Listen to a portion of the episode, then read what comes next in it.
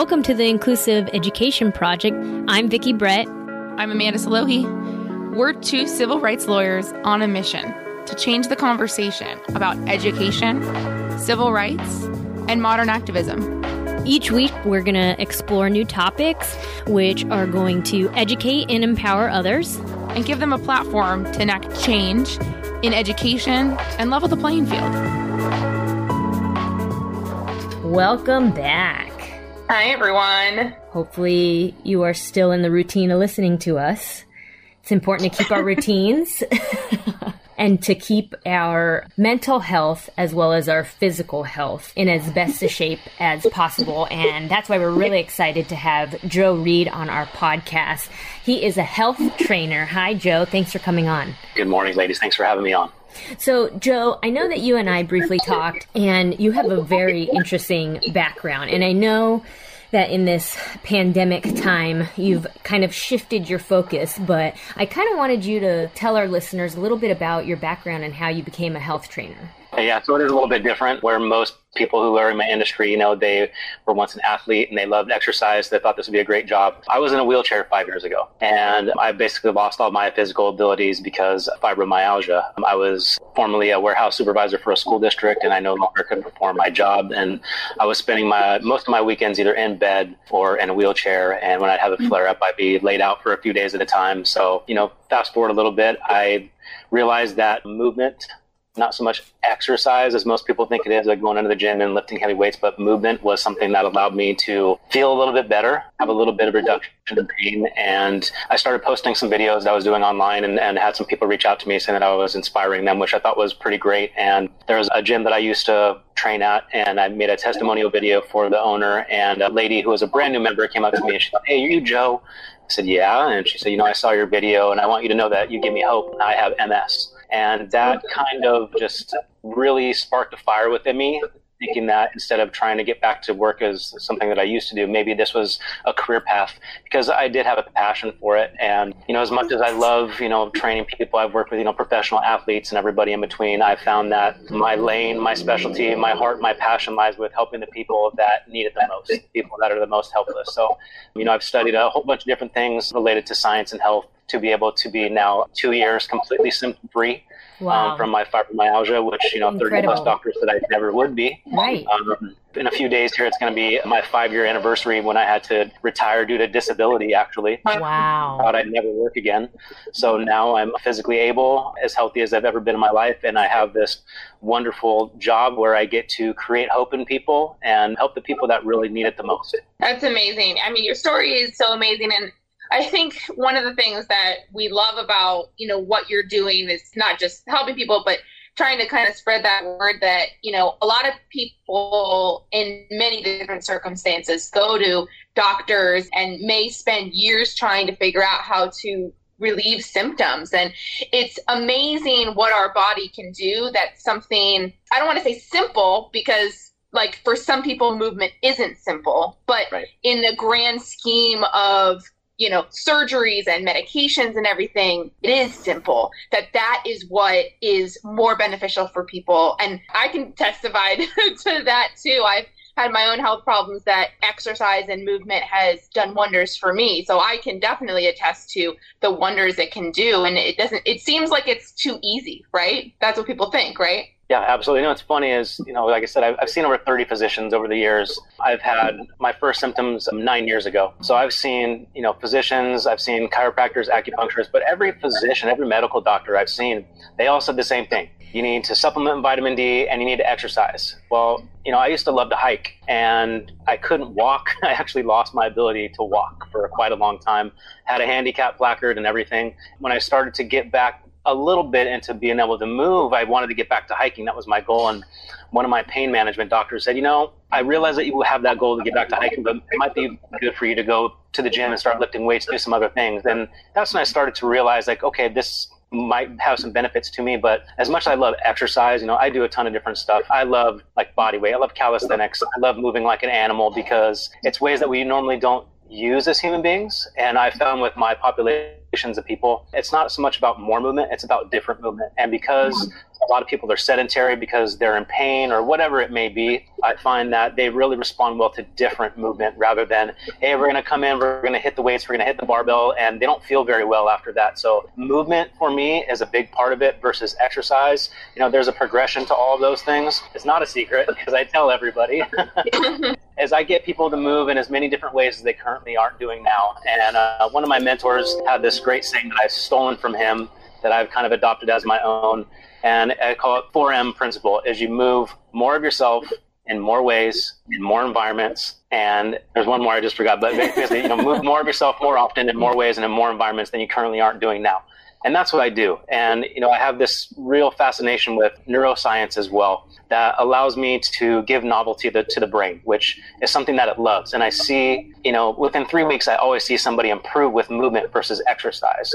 Where if I'm just using your body weight and gravity and getting you to move and help with your balance and coordination, three weeks later, I always see an improvement versus, you know, you can spend six months trying to grind out an extra five pounds on a lift. When I get you just moved, yeah. things happen very quickly. And you know, it's that mind body connection that I think a lot of us, we try to separate. And the reason that we got linked up together was because of the work that you're now doing, trying to get our kiddos to move. So, you know, yeah. everybody, you know, is so grateful to Michelle Obama for, you know, getting kids to move and action and things like that. And it was so simple of an idea, but in this pandemic that we are in, so many more people are sedentary, right? They're not even thinking about the movements and something that you had said about, you know, moving like an animal. Kids just like inherently do weird things all yeah. the time. And I see that in my daughter. And I think it's just so funny, but she gets me moving, right? Because it's like, I got to get her energy. And that's what we love about you because even though you may have started out this way, you saw a mm-hmm. need right when this happened. Kids aren't getting PE.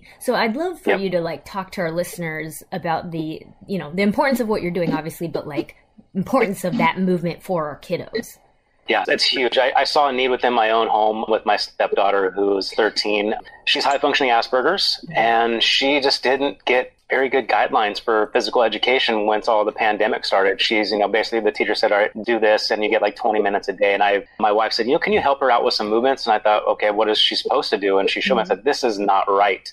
And I'm, I'm lucky that I have some friends and clients that are teachers and I, I've reached out to them and asked, you know, what are the California state standards? Because I, I think that you know I, I, see a need here and I want to solve a problem. So I got the California state standards and I read over those and I decided to start a live Zoom class three days a week with three different levels for kindergarten through third grade um, in my lower grade class. Then I have fourth through sixth grade, and then I have a special needs class as well. It's called Parentless PE because I realized that a lot of parents have now become teachers. They're now working from home and you know, little Johnny and little Susie are now home with them too. And is okay, well, go play video games. I got some work to do. Well, this allows their children to do some exercise. More importantly, it allows them to develop at the same pace as they normally would be in school. Because as much as exercise is great for the body, as you're saying, the mind body connection is there. And developmentally, exercise is extremely important, especially at the younger stages, because it's very specific exercise that these kids need to be doing according to guidelines. And I'm lucky that I my foundation and what I do with people is rooted in childhood development. So I'm able to get these kids on now three days a week for 40 minute classes.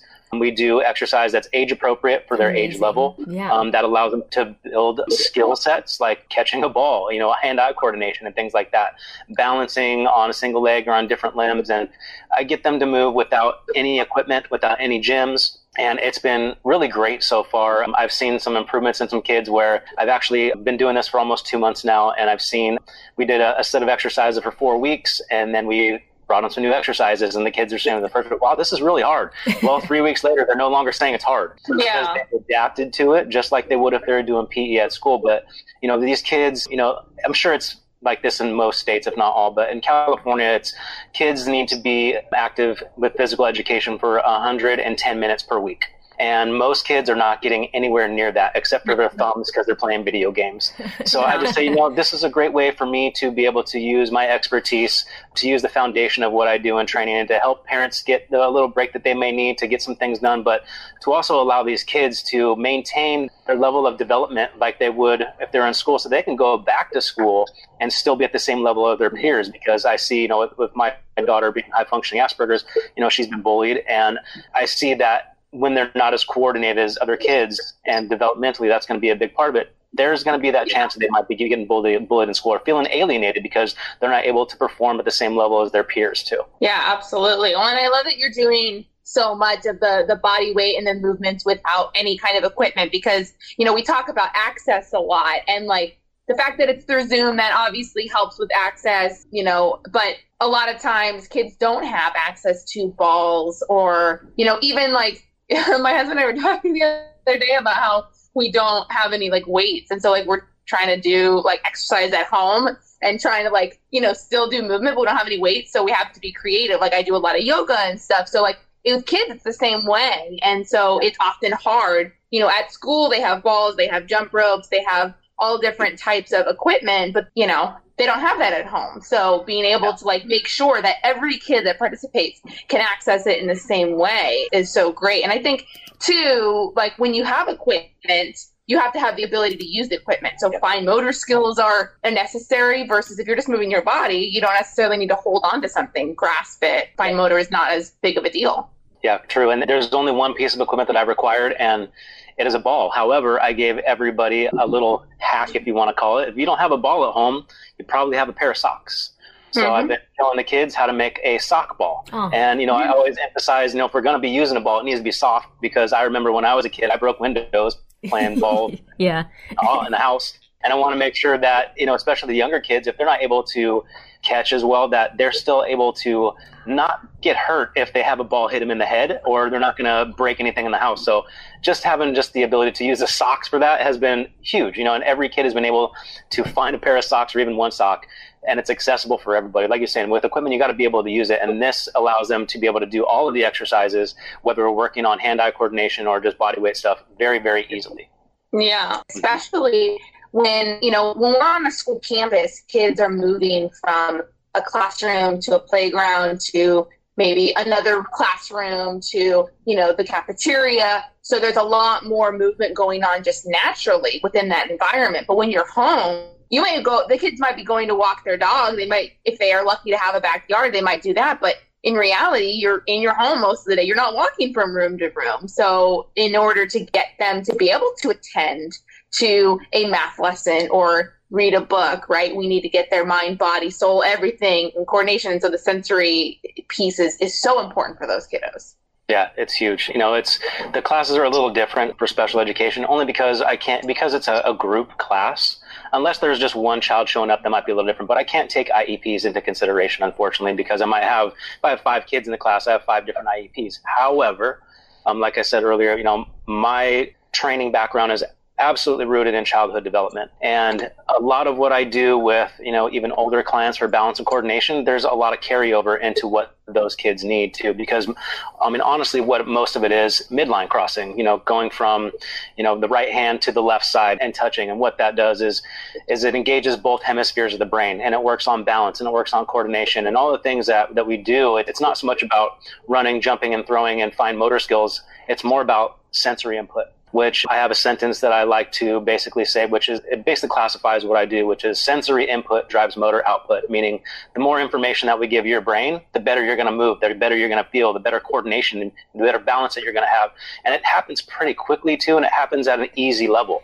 It's not like we're sitting here jumping, you know, for, you know, 100 reps and sweating with the special ed class, it's very specific in the things that I try to bring to those classrooms so that these kids can gain confidence so they can feel self-reliant and they can go out and you know play with their their friends and other classmates and peers and now they feel like hey well I can now join in on these things because I have now developed a different coordination and a different balance skill set than I had before this. So the, the special ed class is a little bit different than the other two, but it's the stuff that's accessible for most people with special needs, regardless if they're in a wheelchair, if they're on the spectrum, if they have any type of learning disabilities. It's all accessible stuff easy, super easy to follow, and it's extreme low risk to the absolute, you know, extreme high reward type of movements. Mm-hmm.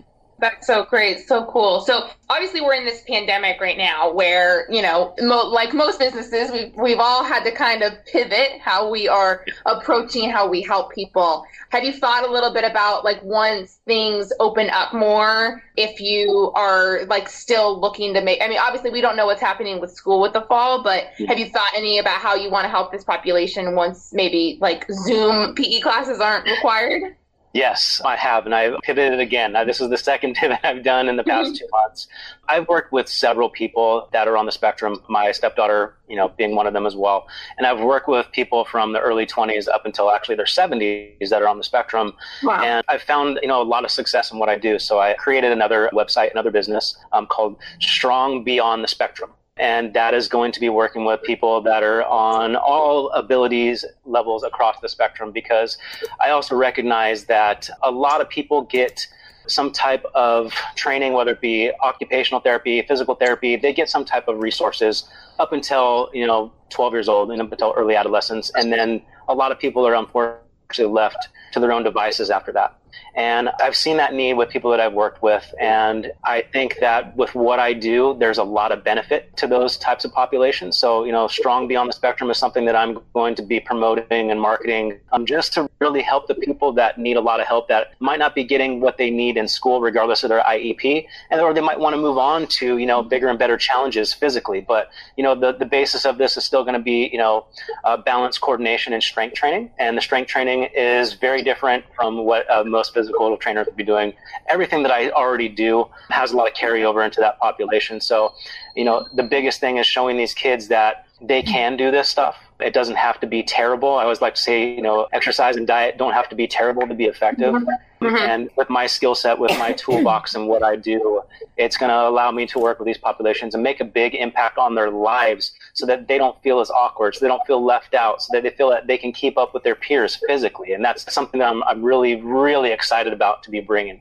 Yeah, and you know, I think that we oftentimes see a lot of kiddos and they're they have their PT, they have their OT, and sometimes there's really creative OT people out there that have, you know, all these different kind of play and stuff like that. But what's unique about your perspective, even though even though you have that child development background, just your own personal story and learning to trust your body, I think that that is a unique perspective and and you not even yeah. wanting to see the label of the child.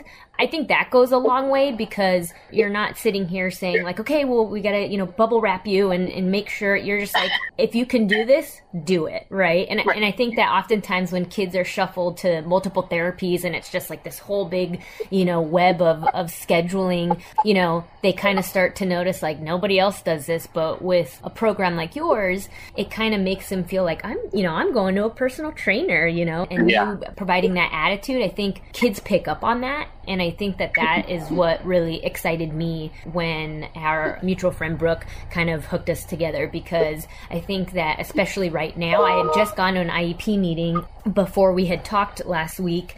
And you know the PE teacher she was she was trying but she's like yeah it's kind of like a, a group hangout. Like that's what I'm doing for APE and I'm like but he needs to move. All these kids need to move. Right. Like, yes, they need to socialize, but you can do this, you know. And so that that was disappointing to hear. Yeah, I mean, so you already um, provided the email. Is there a phone number that parents can call if they're interested in signing up their kid for these Zoom classes? Yes, yeah, they can actually contact me directly. I give up my cell phone number because I don't need a business number. I like talking to people. So yeah, my cell phone number, my direct line is area code seven one four. 2900745. Now, I will say this. I rarely have my phone on me. Yeah. You know, if I'm busy during the day, you know, if I'm with a client, that client's time is the time that they're paying to be with me. So I don't want one of those guys that pulls out their cell phone and is checking messages. You know, when you come and see me, you get all of my attention. So, you know, if I don't answer the phone, just leave a message and I'll absolutely get back to whoever might leave a message. Awesome. And you had mentioned that you're going to log off and then log back on for your own class. So, what class do you have next? What grade levels is it? So I, they're called my PE classes are called parentless PE. Oh yeah. Because I realize these kids are home with their parents and they need a break from their parents too. Yeah. Most of them, not yeah. all of them. Yeah. So my parentless PE classes are starting up at 11 a.m. this morning. I have my kinder through third grade class at 11. Then I have my fourth through sixth grade class directly after that at noon. And then I have my special education class at one o'clock.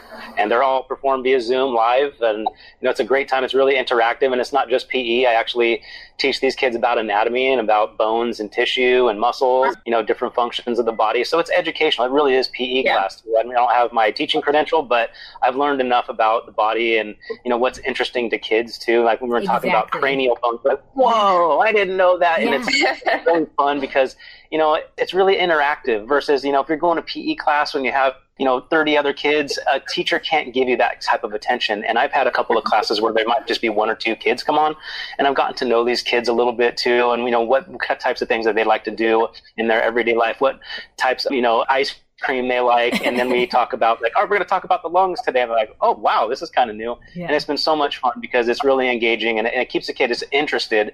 Versus like, all right, we're going to kick a ball, and then like kids walking like, I don't right. feel comfortable kicking a ball. Yeah. Now they can move, they can feel good. Their parents feel a little bit of time. Their kids are doing exercises that allow them to develop, like I said, at the same level as their peers, and then we talk and have fun too. So it's it's a really great time. That's great. Well, we'll let you get to your your class. It sounds like a lot of fun. It sounds like something that we need to be doing too. yeah. but uh, we'll, parents join too.